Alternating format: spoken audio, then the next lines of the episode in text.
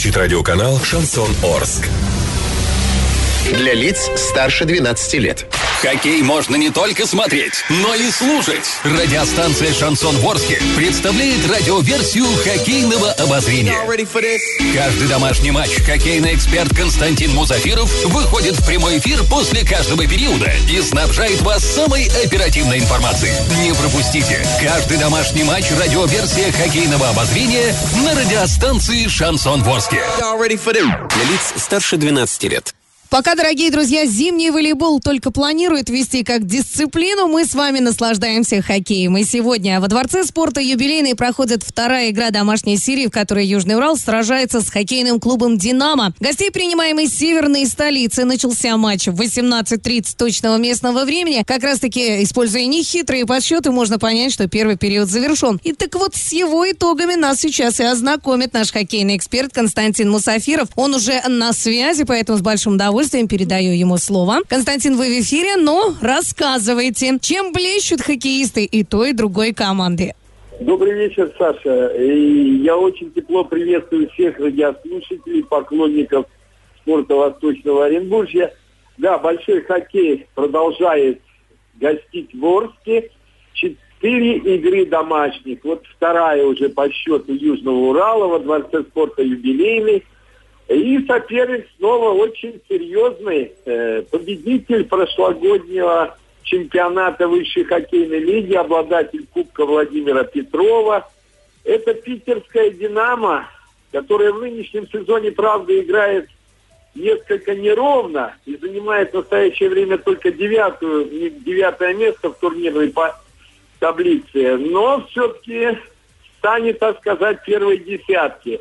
Так да, как Южный Урал, напомню, борется за попадание в плей-офф, пока занимает 21-ю строчку в турнирной таблице из 29 клубов. Но отставание от вот этого пелетона финального, ну, в общем-то, небольшое. Важно теперь набирать очки, особенно в домашних матчах. Так вот, сегодняшний поединок. Первый период матча Южный Урал, Динамо, Санкт-Петербург позади. Счет на табло ничейный 0-0.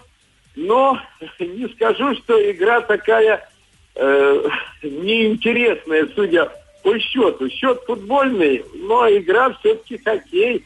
Хоккей на площадке. И моментами команды показывают весьма неплохую содержательную атакующую игру. Особенно это касается хоккеистов Южного Урала. Конечно, настроены наши ребята – сегодня на победу. Это видно по их устремлению с первых секунд стараться больше проводить времени в атаке, в зоне соперника, что, в общем-то, им удается.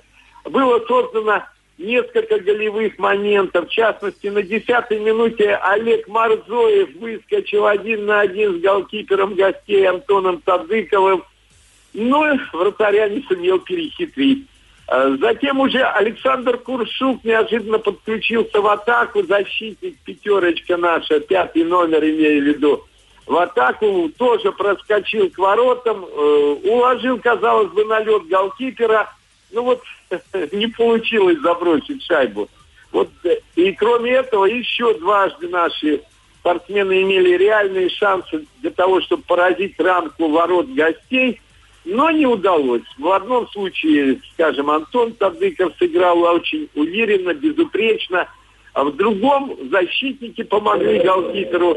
И, в общем-то, еще и при этом дважды численное большинство наши ребята не сумели реализовать. Это были отличные моменты для того, чтобы открыть счет. Но вот не удалось. Не удалось этого сделать. И думаю, все события основные в нашем матче еще впереди. Но я хотел бы остановиться на одном, так сказать, или на нескольких факторах интересных. В составе э, динамовцев, болельщики, э, да и я сам, честно говоря, особым нетерпением ожидал, э, так сказать, просмотр игры, особенно трех хоккеистов. Ну, во-первых, это воспитанник Орского хоккея, который ну, достаточно долго поиграл в родном клубе, защитник Кирилл Крензер, который, как и в Южном Урале, Динамо выступает под любимым своим 18 номером, уже второй сезон. Наконец, хотелось увидеть в деле нападающего очень острого Джокера, бомбардира гостей Максима Джашвили и, наконец, форварда, игрока юниорской сборной страны, сына известного российского олигарха, миллиардера Аркадия Ротенберга, Павла Ротенберга, 18-летнего нападающего.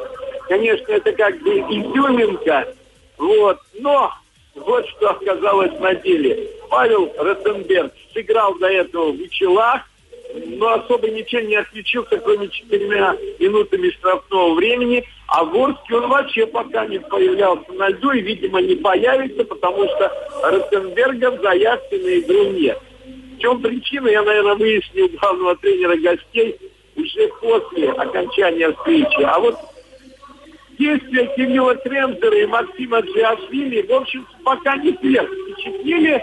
Они как-то затерялись на общем фоне такой слаженной командной игры гостей. А у питерцев в большей степени все-таки выделяется капитан защиты Дмитрий Молодцов и нападающий Данил Жирков.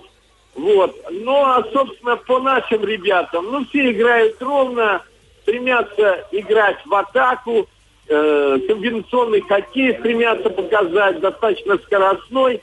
Ну вот пока не получается с завершающим броском. Но впереди ведь еще целых как минимум два периода, и будем надеяться, что все получится у наших форвардов, защитников, которые подключаются в атаку.